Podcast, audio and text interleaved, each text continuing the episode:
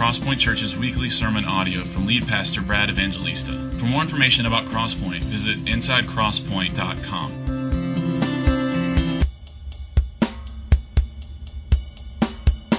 Uh, We've been working our way through this beautiful letter, and the title of this series, uh, we- we've creatively called it First Corinthians. And, um, and it's about a, a church that's just a terrible mess, kind of like us. We're very, very gifted. God has been very kind to us as a church these past six years. But like the Corinthians, we're, we're, uh, we're recovering idolaters. We're pardoned rebels. And we serve a beautiful Savior. And the messes that this church found themselves in are some of the very same messes we find ourselves in here today. In particular, here in these few chapters that we're in right now, chapters 12, 13, and 14, the issue that the Apostle Paul is correcting is their abuse of the spiritual gifts that God has given them through the Holy Spirit. And God had, in his kindness, gifted this church very significantly, but yet they had turned this gift in, inward and made it kind of self serving. In particular, they were, they were confused over the operation of several particular, more uh, spectacular gifts the gift of tongues, the gift of prophecy. We handled a little bit, very briefly, about what those were last week, and so if you missed that, you can check the podcast or the website. Uh, I think we're having problems with our CD duplicator, so we'll have CDs hopefully next week of the message. And then next week, we'll handle the love chapter that we often hear read at weddings, but really doesn't have much to do with the love between a man and a woman, although it would apply to that. It has more to do with the love that a church should have for one another as they operate in these gifts. And then in a couple weeks, we'll get into chapter 14, where we will very precisely and thoroughly talk about the, these gifts of tongues and prophecy and how they were being used out of order in the Corinthian church.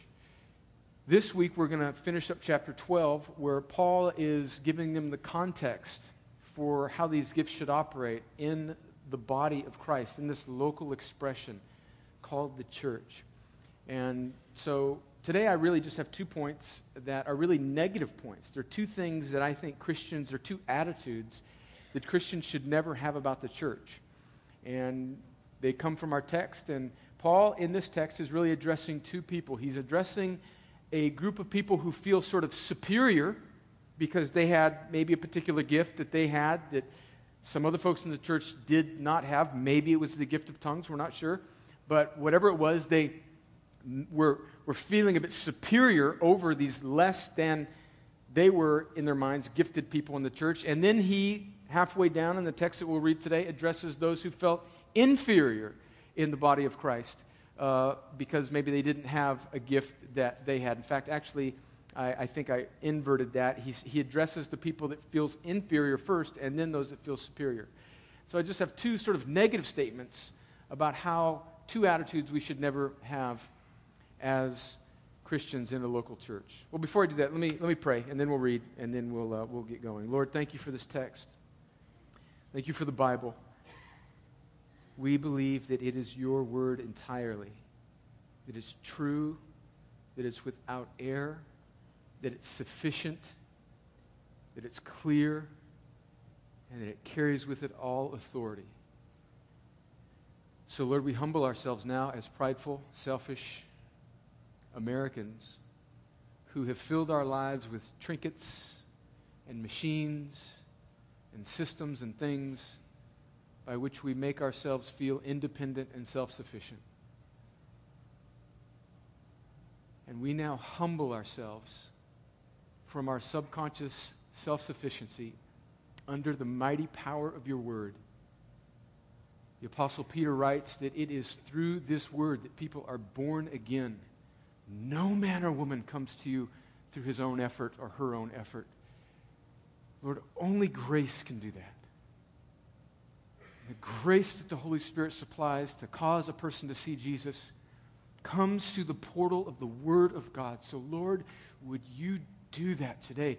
Would you, even as we are speaking about what life should look like in a local body of Christ, would you awaken the heart of a person in this room who does not know you as their Savior? And would you cause them to see Jesus? Cause them to pass from death to life and faith in you. And Lord, for the rest of us who are already Christians in here, Lord, would you stir in our hearts an affection for Jesus and his body and the local church to the glory of God and to the joy of your people. I pray that you do these things. Amen. Amen. Well, I'm going to read and stop, read and stop, and just kind of work through the text as we go. So let's begin reading in verse 12. Paul writes, For just as the body is one and has many members, and all the members of the body, though many, are one body, so it is with Christ. For in one spirit we were all baptized into one body, Jews and Greeks, slaves or free, and all were made to drink of one spirit. Okay, so in these first two verses, let me stop there. What Paul is saying is he's giving them the context for what he just spoke to them in the first 11 verses that we went through last week. That, that these particular nine gifts, that were not an exhaustive list of all the gifts that the Holy Spirit had given to the church in God's providence, but these nine particular gifts that I think were probably just on Paul's mind about the Corinthian church that he lists, like the gift of wisdom and knowledge, and tongues, and faith, and miracles, and healings, and discerning of spirits, and interpretation of tongues. These things Paul mentions, and he says that it's, it's, these things have been given to some of you Christians. In fact, all of you Christians, that was one of the main points of last week, have been given a gift. So if you are a, if you are a believer in Jesus, if you are a Christian, you have been given a significant and needed spiritual gift for the purpose of building up the body of Christ and glorifying the name of Jesus. And then Paul says that this gift isn't just some sort of random silo or some sort of haystack that's kind of out in the middle of the field that's disconnected to what God is doing, but it's been given to you for a purpose of then joining together with this thing called the body of Christ. And so this, this he calls the church the body of Christ. And then he makes this statement about what the Spirit does to us as Christians in verse 13. And let me just give you a little background on this verse. This is one of those verses that uh, has tangled up Christians for centuries. This is one of those verses that is a sort of a, a, hot pancake in theological debate circles, and people have many different thoughts about what this verse is saying. There's, like we talked about last week, and this is painting with very broad brushes, that there's basically three kind of uh, camps about the gifts of the Holy Spirit. There are Pentecostals who believe that all of the gifts of the Holy Spirit are still in operation today, and they believe that there is a sort of second after conversion sort of experience called the baptism of the Holy Spirit, and that is always evidenced by speaking in tongues. And so, if you haven't spoken in tongues, they're not saying that you're not a Christian, but they are saying that you haven't received this sort of second experience of power that will be evidenced by tongues. That's one camp. And then there's kind of another camp on the other side of the spectrum that says that these more miraculous gifts have ceased with the age of the apostles and that people don't necessarily operate in those gifts today, and um, that what we read in the Bible was just to affirm the ministry of the apostles, but it doesn't really happen today. And then there's, so there's kind of two extremes the Pentecostals and those that believe the gifts have ceased, and then there's kind of a middle, larger group, which we find ourselves part of and that is that we believe all of the gifts continue. We, I would consider myself a continuationist, but that not necessarily every that not necessarily tongues is going to be an indicator of any particular second experience. And so this particular verse here where it says in verse 13, for in one spirit we were all baptized into one body, Jews or Greeks, slaves or free, and all were made to drink of one spirit, is hotly debated in theological circles between the Pentecostals and those that believe the gifts have ceased. The Pentecostals believe that this verse is referring to a sort of second baptism, that you're made a Christian by Jesus, of course, and then there's this second baptism called the baptism of the Holy Spirit, and they're thinking that maybe that verse refers to it. And then the people on the other side of the spectrum and some of the people in the middle would say, no, this verse is talking about that the Holy Spirit baptizes you into the body in conversion. Now, just full disclaimer here, that's what I think this verse is saying. You may come from a different perspective. You may never have read this verse before, and this is the first time you've heard that. That's fine. But I don't think it, it has a lot of bearing on what we're going to do today. But the, the point that I think Paul is making there is that God makes us Christians through the gospel that comes to our heart by the Holy Spirit. And so when God makes a person a Christian, when He opens up their eyes to their sin and their rebellion and their separation from God. And He opens their eyes to the glory of what Jesus has done on the cross. I think this verse is saying that in that moment, the Spirit baptizes us into the body of Christ, and we are, we are now at the moment of conversion, at the moment when faith is expressed in what Jesus has done and repentance is, and sorrow for sin is expressed. In that moment, you become grafted into the body of Christ. In that moment, you become adopted as a child of God. There are, the implications of this verse are huge. That means that at that moment of baptism, at that moment of conversion by the Spirit, there are no second class citizens in the body of Christ. There's no, there's no JV and varsity. I drove by, it's just a tradition when I go home to El Centro. I drive by, you know, me and my dad, we go get, you know, some, some breakfast and some, some tacos at Celia's Taco Shop, which is the best Mexican food in the world in my hometown. And then we drive past, we don't need to, it's actually out of the way, but we just drive by the high school football field and just, go, yeah, I remember, you remember when? Yeah. Why was I talking about my high school football? Oh, you know why? It's because when I was a kid, there was a separation between those people who played on Thursday night and those people who played on Friday night, right? If you played on Friday night, you got to wear your jersey on Friday, Letterman jacket. You were the big man on campus. If you played on Thursday night, you were still probably a sophomore or a not very talented junior on the JV. And here's the deal, friends, is that, is that Paul in this text is dealing with a group of Christians who have divided themselves wrongly into varsity and junior varsity camps because there's some that think they have this gift that makes them more spiritual, and they're looking down the end of their noses at those who are playing on Thursday nights. And what this verse, I think, is saying is that there is no JV in Christian circles. We were all baptized into one body Jews or Greeks, slaves or free, and we were all made to drink of one spirit. And now in verse 14, he gets into two attitudes that Christians should not have about the church. And first, he addresses the group that felt inferior and insecure in comparison to those who seemed to be more gifted. And he writes this in verse 14. Listen to these words. This is not rocket science, friends. The truth just springs from the text. Just read along closely and think deeply with me. Verse 14. For the body, think about this, think about this analogy that he's drawing that the body of Christ, the church is the body of Christ. For the body does not consist of one member but of many. If the foot should say, Because I am not a hand, I do not belong to the body, that would not make it any less a part of the body. And if the ear should say, Because I am not an eye, I do not belong to the body, that would not make it any less a part of the body. If the whole body were an eye, where would the sense of hearing? Where would be the sense of hearing? If the whole body were an ear, where would be the sense of smell? But as it is, God arranged the members in the body, each one of them, as He chose. If all were a single member, where would the body be? As it is, there are many parts, yet one body. Here's the first attitude that I think Paul is trying to stamp out in the church amongst those who felt inferior, and that is this attitude that I don't belong here. Listen again to what Paul is saying in this argument. He's saying to people in verse 14 or 15, he says, If you're a foot, you can't say to the hand, Oh, because I'm not a hand, I don't belong to the body.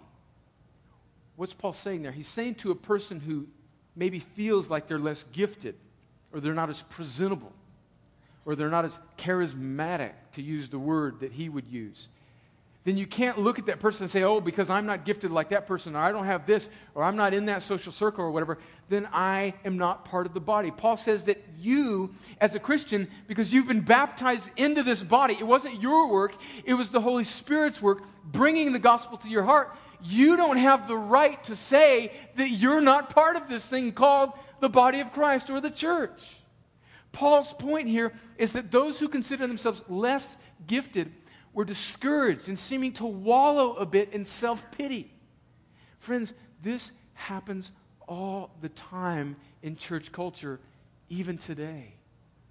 People I think even most of us that would consider ourselves Christians would never ultimately think that we don't belong to Jesus or are not part of his universal church. Friends, I think that many of us in this room may have possibly bought into the lie that we are destined to a sort of disconnectedness from this idealistic notion of the fact that we are part of the body of Christ. Why, why do some people feel like they don't belong? In fact, some of you may be struggling right now internally very deeply just being in this room. You just feel disconnected. You're on the fringe. You don't have any real heart relationships in this room. And, and it's a difficult place. And the, the enemy's wanting to come in and lie to your heart and tell you that you don't belong. Why are some of the reasons that we, we have difficulty connecting and feeling like we belong to the body of Christ? Why is that? I've just jotted down a few reasons. The first, I think, is covetousness. I think there's just sort of idolatry and pride that exists in all of our hearts. And that when we walk into a new situation or a new room or a new group of people, immediately we are scanning the room, seeing how we compare. And when we immediately esteem that we don't maybe measure up to everybody else in the room, we become negative and close ourselves off. And maybe secretly we become covetous of what we perceive the other people have, or the community that they have, or the security that they have, or the gift that they have. And ultimately, it's an insecurity in our hearts. Really, in that moment, everything is shrunk down as to whether or not we feel comfortable in this situation. And that often keeps people on the fringes of the body of Christ. Insecurities are another thing. That, that, that springs out of that. It's understandable. We all have insecurities. Life can be intimidating. But do you realize that when you, when you let insecurities, when we let insecurities dominate us, really in that moment, do you realize that's an idol? That, that insecurity, that sense of comparison to another person, or that sense of inferiority, really has become sort of your God. And it becomes sort of your functional deity. I mean, we've all been insecure. Haven't we been in a room? You know how you know if you've got insecurities? You take, take these two fingers and you just, you just put them right, right here. And if you feel something, you've got insecurities. And probably what's happening in the Corinthian church is there were some people who considered themselves maybe less gifted. Maybe they're the same people that a couple chapters ago were newer converts to Christianity, that were maybe blue collar or lower class Christians who are now being born again and saved into this church where there were some rich Christians who, whose house that they were meeting at, who were in a higher social strata than they were, and who were going to these parties where there was some meat being sacrificed to pagan gods that they were eating, and that whole deal we talked about, remember, in chapter 8 and 10? And so maybe there's a social, economic sort of division here. And maybe it exists for some of you. You walk into this room and you look at somebody that you knew growing up that went to a certain high school and you know what they do now.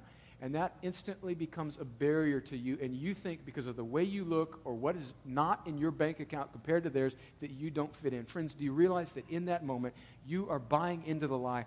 You, in that moment, are saying that you, since you are a foot and not a hand, or since you're an eye and not an ear, that you don't belong to the body. And in that moment, you are making God's providence in your life. You, you, are, you are disdaining that and you are coveting that thing that that person has, which we'll talk about in just a second, may very well be their curse. And you, in that moment, are letting your insecurity be your functional God. And that functional God is dominating you and keeping you on the fringes and causing you to be hostile and bitter and really arrogant towards the people that you think are arrogant towards you.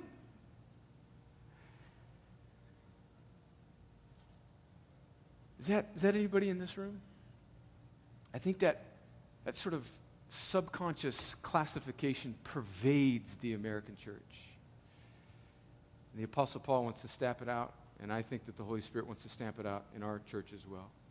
Another thing that keeps us from feeling like we don't belong is past hurts over and over and over again. Man, I tell you, I mean, I, when we're doing these new member interviews and hearing about people and their history in church, and it's just break, it's heartbreaking, really, to listen to some people's bad experiences in church life and how they've been banged up. In fact, many of you are here in this church because you've been banged up in a church before. You've been busted up, man. And quite honestly, you're, you, man, we want to love you, but you, you really haven't given your heart to this group of believers because you're just waiting for the day when we disappoint you. Well, we, we will disappoint you. Community will bang you up. Being part of the body will bust you up. This is what Dietrich Bonhoeffer, the great German theologian uh, and pastor, wrote in a book called Life Together, the classic exploration of faith and community. If you don't know who Dietrich Bonhoeffer was, he was a young, brilliant theologian, German theologian in the 1920s and 30s. He was here teaching in the United States at a seminary when Hitler was coming to power in Germany. And he could have stayed here in the United States and just continued in his cushy professorship job at some seminary. But he felt that God was calling him to go back to his native Germany to uh, oppose the Third Reich and Hitler. So he did that. He went back to Germany and he started an underground church. And in fact, uh, this is a whole other story, but it really sort of transformed Christian ethics in our century. He felt like God was calling him to actually plot to assassinate Hitler because he was aware of all that was what Hitler was doing. And so he was eventually, uh, that plot was found out, and Bonhoeffer was arrested.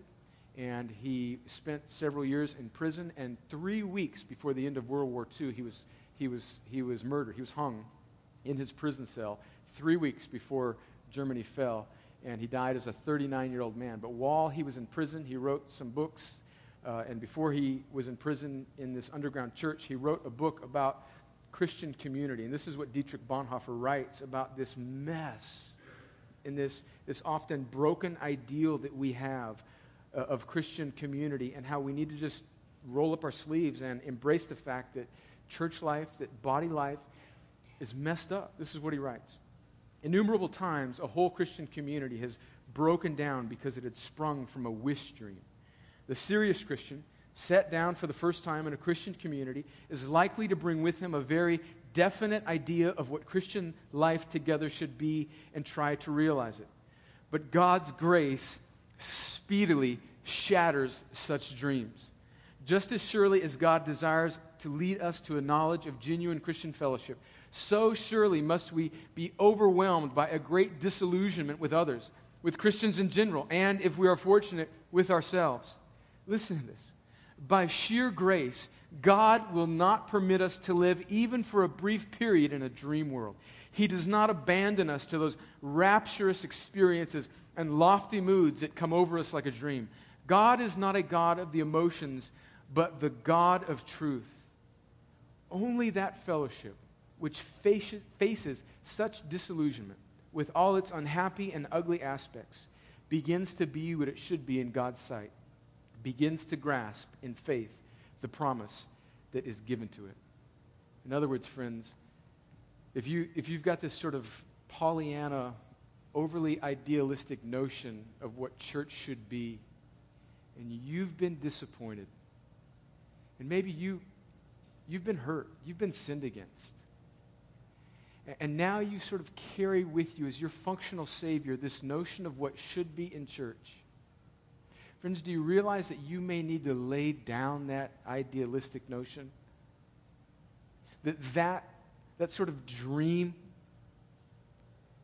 that you have sort of perceived might actually be the thing that is keeping you from actually experiencing the ritty, raw, messy, sanctifying life of being in a local church that is one of the hardest things you can do. I think the two most sanctifying things that you can do is get married and join a local church and not just run off to a bunch of other local churches every time something upsets you.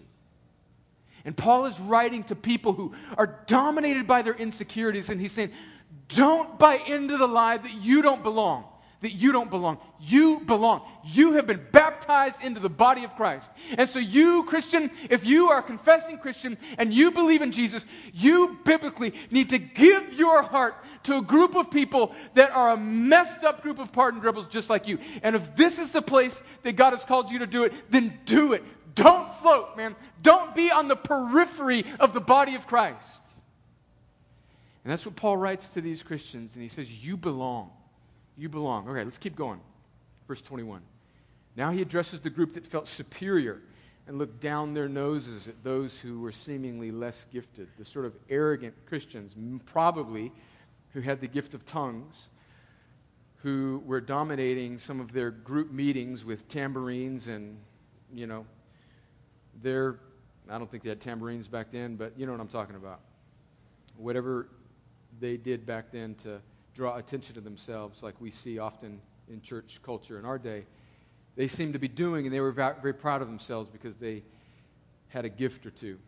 And Paul writes to them, and he says, The eye cannot say to the hand, I have no need of you nor again the head to the feet, I have no need of you.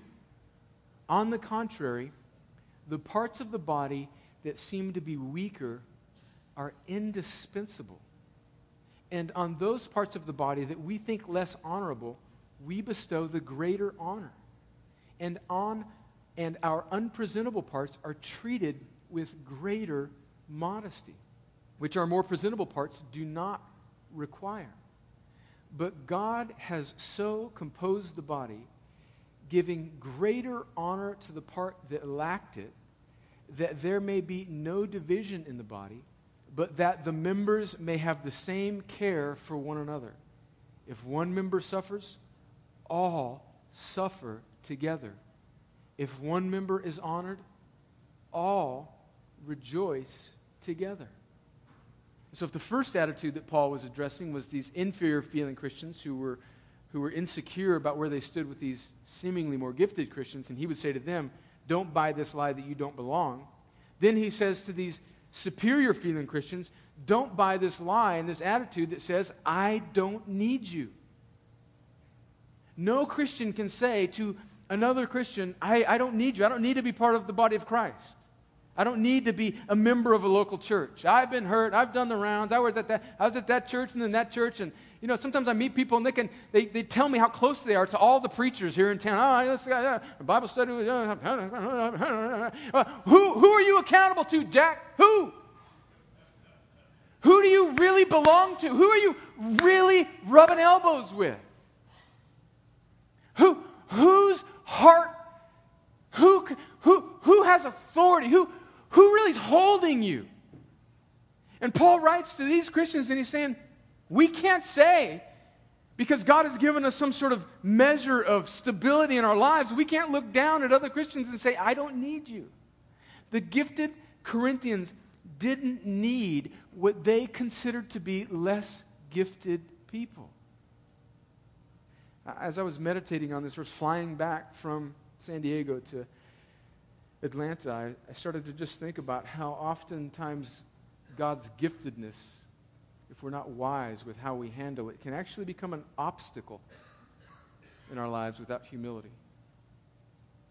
And you know, really, that's one of my great fears for this church and for many of us here is I think God has gifted us very significantly. And unless we handle that gift or that thing that God has given us, it can actually become an obstacle because we allow our lives to sort of dead end on that gift. I mean, maybe God has made you very wise and very intelligent, and you have merely used that wisdom and intelligence for just financial profit. Maybe God has made you very financially secure, and you, you, you just you use that for vacations. Or maybe God has given you some other gift, and, and, and really you, you have just bought into this dumbed down culture in the Bible Belt that minimizes the importance of the local church. And you have just kind of floated around from place to place, and you've never really given your gift to the body of Christ so that it might be used. And you're, you're gifted, you're strong, you're wise, you're prominent. Man, you've, you've got everything going for you, but you have no real fruit. Friends, that scares me for it scares me for me sometimes. Because i know i mean i say this with all humility i know god has, has been kind to me. And so what am i going to use these gifts for? Just just just for my own personal enjoyment of bible study? God didn't give me a mind to look at the scriptures so that i would have good personal bible studies or quiet time. He gives you a mind, friend. He gives you resources. He gives you whatever He gives you solely so that it'll be like PVC pipe, man, so that it'll take water from the main line and pump it into the house of God. That's all it is. That's what you are. You're PVC pipe, and you're packed under a bunch of mud, man. And you've been cut a bunch of times, couplings, a little glue that just stick to PVC pipe. That's all you are. You're just PVC pipe under 12 inches of mud. That's all you are, man, if you're a Christian. But here's the glory of what the scripture is saying is that what flows through you shouldn't dead end on you as a well, but that God has given it to you for a purpose to bless the body of Christ. And these gifted Corinthians were letting their gifts dead end on themselves. When strength and giftedness in whatever form it may be given to you, dead ends on you, it becomes a terribly dangerous thing. It becomes a terribly dangerous thing. Paul is writing to these Corinthians and he's writing to us. And he's saying that there's two attitudes that Christians cannot have about the church. The first, for those of us that feel insecure and have made an idol out of our insecurities, he's saying, don't buy into the lie that you don't belong. And to the more stable and secure and gifted Corinthians, those in Crosspoint, he would say, you cannot click into this subconscious independence where you're never really needed and you don't need anybody else. Well, let's keep reading in verse 27 and finish up. He says, Now you are the body of Christ and individually members of it. And God has appointed in the church first apostles, second prophets, third teachers, then miracles, then gifts of healing, helping, administrating in various kinds of tongues. And what's he saying there? Is he, there's another list of gifts. Again, like the list of gifts that we read in verses 7 through uh, 9 or 7 through 11 in the first part of the chapter. I don't, that's not an exhaustive list. I think that's probably just a gift, a list of gifts that came to Paul's mind. And so he mentions apostles, which are those that were, uh, that were the 12 disciples of Jesus, minus one, Judas, who fell out, plus Matthias, who was chosen later in the book of Acts, and then Paul, who had a post resurrection reappearance of Jesus to himself, became an apostle. These apostles were the 12 disciples who saw the resurrected Jesus and carried with them a special authority to plant churches and to spread the gospel in that first century. And prophets, God has given, pro- we talked about prophecy. We'll talk more about that when we get to chapter 14. And he's just listing some gifts that have been brought to bear on the Corinthian church. And maybe in the order that they were brought to bear in the establishing of the Corinthian church. Paul's apostleship, then some people that could speak exhorting words, clarifying Christ with prophetic words, and then teachers, pastors, and people maybe that performed miracles to build the faith of the Corinthian church, gifts of healing, helping, administrating, various kinds of tongues. And he's just, again, just rattling off a list saying these things God has brought to bear on you. And then in verse 29, he strings together a, a sort of uh, rhetorical question that is an obvious no to all of these things. And then, so that they don't get hung up on one particular gift, he says in verse 29 Are all apostles? Are all prophets? Are all teachers? Do all work miracles? Do all possess gifts of healing? Do all speak with tongues? Do all interpret?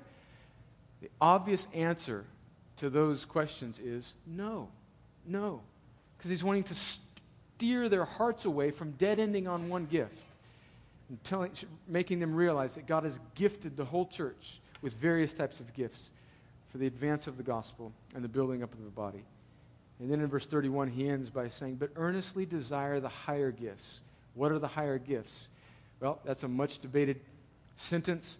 I think probably the higher gifts means the gifts that more prominently are understood by the church. And in chapter 14, he's going to talk about how prophecy is more valuable than tongues because it's in the language of the person who, uh, who are assembled. And so I think a higher gift is those that are more useful to the church. But we'll talk about that in chapter 14. And then he sets up chapter 13 and he establishes love as the undergirding principle upon all of this should be based. And he says, And I will show you a still more excellent way.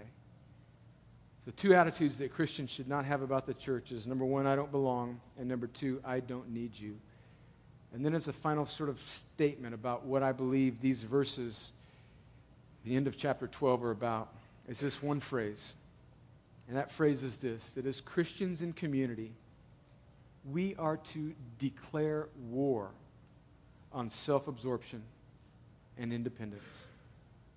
As Christians in community, we are to declare war on self absorption and independence.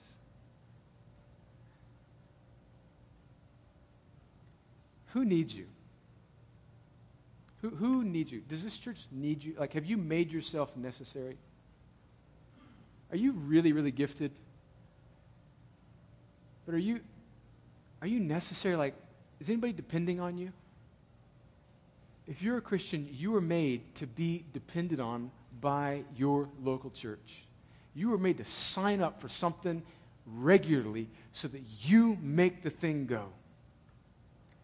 Do you need anyone? Who do you need? Are you just a kind of a, a captain of your own soul, just independent, shoot in maybe two out of four months. You're here, you do your thing. You're round enough to where nobody really asks you what's going on in your life, but you're just not, you're not knit together with the body of Christ. You may need to make war on your subconscious self absorption and independence. You know, as I was preparing this, I was just thinking about the people that, that make this church go, that have just, in my mind, just personified these, these verses in the positive. They're just, they're just there. And at the risk of starting to mention names uh, and leaving somebody out and hurting somebody's feelings, which would be an indication of your self absorption if I don't mention your name and yeah, leave your name out. Let that just be a little teaching point for you. Just think of, I think of Stephen Hall. This guy who's just been part of the church from the get go and prepares communion every Sunday for us. And just as dependable as the day is long, quiet, and is probably even mortified and embarrassed that I'm mentioning his name because his spirit is so humble and genuine. He's just, we depend on him. My heart is comforted because Stephen is in the room, he's around, and I'm, I just, things go better. Every Sunday I come here and the, there's two couples, the Orliches and the Barneses. They're here. They're just doing stuff. They're just opening doors, turning on air conditioners setting stuff up. They're just dependable people. Look at David Garcia, runs the video stuff, downloads it on, late on Sunday night, just puts it on the web. Just no no thanks, no no applaud, no just just does it. Just very helpful. I think of I think of the good attitudes of a vast majority of the nursery workers in this church who just serve, man. They just serve. They're just there. Look, it's long. I know I preach long. Man, I know that. What do you think? I woke up last night? I know I preach long. I think you need long sermons. I do. I think we waste our life on stupid stuff. I think we watch more Fox News and reality TV. Most of you probably spent more time this past week on some stupid reality TV show than you did the Bible. I'm not beating you up, I'm just calling a spade a spade. And so I think you need long expositional sermons. I think that's what you need. I don't ever think about time. I just start, I, we, we go through the book, I see a text that seems to be one block of thought, and I preach it, and I start and I finish when I'm done. I think you need that. But I know it has implications. I know sometimes that I go for a long time. And I know sometimes some of you are stuck with a crazy two year old for almost two hours. And I know there are women in this church who schedule those nurseries and they do it with joy and humility. Maybe not always joy, but humility. and they do it over and over and over again. And oh, that they are the fabric that binds this thing together. Musicians come in here every Sunday morning at 8:30, sleepy, man. They're out, just sleep, just coming, dragging their stuff in, and about halfway through, it starts sounding like music, and then they're just here. Not, not during the service, I'm talking about when they're warming up. And they're just dependable, man. They're just, they're just dependable. And so many of you are meeting together. So many older Christians are meeting with younger Christians faithfully through the week. God has blessed you, man. God has brought you through stuff. And, and there's, there's an older man in this church, and he, he, he's not that old, but I'm looking at him right now. I'm not going to embarrass him, but he meets with young guys all the time. And he just pours out his life to them, man. And he's faithful and he's dependable. And, and nobody's putting his name in lights, and he just does it, man. He just does it. He does it. And he gets outside of his social sphere, you know? He's not meeting with a bunch of other guys that are about 60 and in his same sort of demographic. He's meeting with young guys who are 20 years old who don't know what an alarm clock is, who need to know what it's like to have responsibilities and a mortgage and to love a wife well. That is what the body of Christ is built on, man. That's what we got people, there, there's a church full of them here. Are you one of those people? Are you one of those people? That's what I think Paul and the Holy Spirit is asking us today. Are you one of those people? Declare war on self absorption, declare war on independence. Well, I have to do it myself. You know what the worst block of time for me in the whole week is? Is Sunday afternoons. Do you know why? Because I go home and I sulk about my own performance.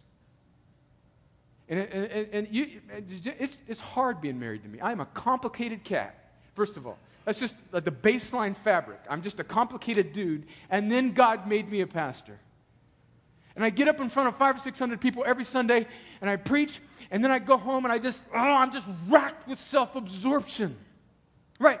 So, so I need to make war on my self absorption. And some of you in this room need to make war on it yourself because you you could float along for the next 30 years and nobody would question whether or not you truly know Jesus or not. But, friends, are you bearing fruit? Are you bearing fruit? Who needs you? Don't buy into the lie that you're disqualified. Don't buy into the lie that, that now you've got to enjoy your retirement. Don't buy into that lie, friends. And some of you have distanced yourself from Christian community because you've bought into this lie that you're disqualified. Friends, friends, that is not the truth. Just this Wednesday morning, I got up at 4:30 in the morning because I was still on East Coast time, and it was 7:30 our time and 4:30 in California. So I was twiddling my thumbs, and I said, "Well, I'll just get up and go for a run at this park down the street from my parents' house." And I got up and I ran down the block, and I ran around Buckland Park, and it was a spiritual battle. Because as I was running down that street, as I was running around that park a couple times, vivid memories of things that I did in that park came flooding back to my mind. Right there. I remember when I was a little lost sinner in rebellion against God, chasing flesh. And I remember God's grace in my life. And God, by his mercy and grace, lifted my eyes so that I would see Jesus. And I was flooded with deep appreciation for life in Christ. Friends, do not let your past disqualify you. That's why Psalm 103 that we read at the beginning says that the heart of the gospel is that God does not count, He does not repay us for our sins. Do you know why that is? It's because he, he pays Jesus for our sins. That's the heart of the gospel. That's the heart of what it means to be a Christian. He puts the punishment that we should have had on Jesus. And that doesn't apply to everybody just because you're an American. It applies only to those who've turned from self absorption, who have turned from self trust, and have turned to trust in Jesus, friends. That's what it means right now. And some of you are on the periphery, some of you aren't even part of the body of Christ. And right now, the way that you, the only way that you can become part of the body of Christ is by turning from your sin and turning to trust in Jesus. That's called repentance, turning away from yourself. And this is called faith, turning to trust in what Jesus has done. Do that right now, friends. That's the gospel. That's the only thing that really matters. And if God is stirring your heart and He's making your heart alive, the gospel's hitting your heart, and the Spirit right now is baptizing you. You what should you do? Nothing, friends. Just turn and trust. Turn and trust. That's it. It's free. It's a meal that's free. Isaiah 55 says, Come, come and buy. Come and drink the meal without price. Turn from sin and trust in Jesus. If you're even hearing those words and you're realizing it, friends, that's evidence that God is giving you the faith that He requires of you. Turn, turn. Turn and trust in Jesus. Right now, believe, believe, Be baptized into the body by the Spirit. And realize that God has knit you together in this thing called the body so that he might make much of himself through you. You are not disqualified if you turn and trust in Jesus. Do that even now, friends. Christians, make war on self absorption and independence.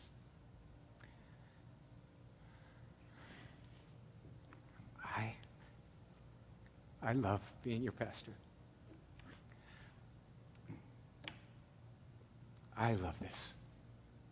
And I cannot wait to give the next 40 years of my life to messing this up and working it out with you for the glory of God. Let's pray.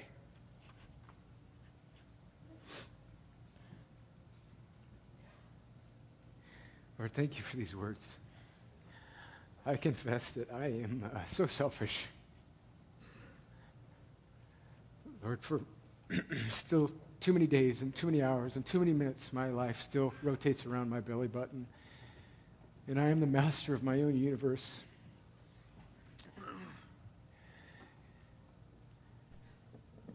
And uh, I am absorbed with thoughts about how I am being perceived. Lord, I repent of those things. And I pray, God, that you would as you are lifting my eyes off of myself, that you would be so kind as to do it for my brothers and sisters here as well.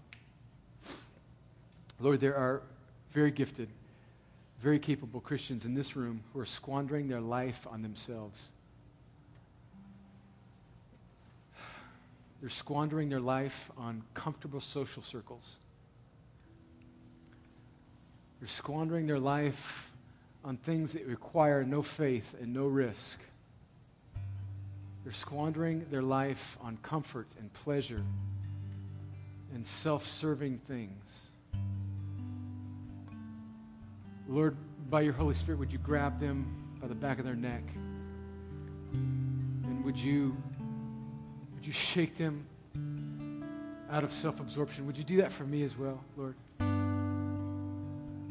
I find myself in that group very often. Would you do that, Lord? Lord, there are people in this room who are racked with insecurity and racked with self absorption. They are racked with social anxiety. They are they're frozen with insecurity. And it's caused them to be bitter and callous and angry. Angry first at the church, then maybe even angry at you, and probably deep down inside, they're angry at themselves. Lord, for that brother or sister, would you be kind to them as well? And would you, would you, would you lift their eyes, Lord? Would you lift their eyes from their own form of self absorption, which is, which is just as harmful as the gifted self absorbed person? God, would you, would you lift their eyes so they would see that you, by what Christ has done on the cross, you have qualified them, you have baptized them, you have knit them together into this beautiful thing called the body of Christ for something far bigger than their own sense of security. God, would we die to the idol of comfort and fitting in? God, for those dear saints in this room who are laboring well in this regard, God, would you encourage them? Would you breathe endurance into their spirit? And would you give strength to their hands and speed to their feet and let them run well? God, I pray most of all that if there's a person in this room today who has not yet trusted in you, Lord, whether they grew up in church and they came into this room thinking they were a Christian, but they've been fooling themselves, or whether they came into this room realizing that they're not and buying into the lie that maybe they're outside of your reach. God, would you smash down both of those lies? And would you, by the power of your Holy Spirit, hit their heart with the gospel? Give them the gift of repentance so that they might turn away from trusting in themselves and give them the gift of faith so that they might turn to saving belief and trust in what Jesus has done on the cross as the only atoning work as the only sacrifice for our sins. Lord, would you do that? I pray in Jesus' name. Amen.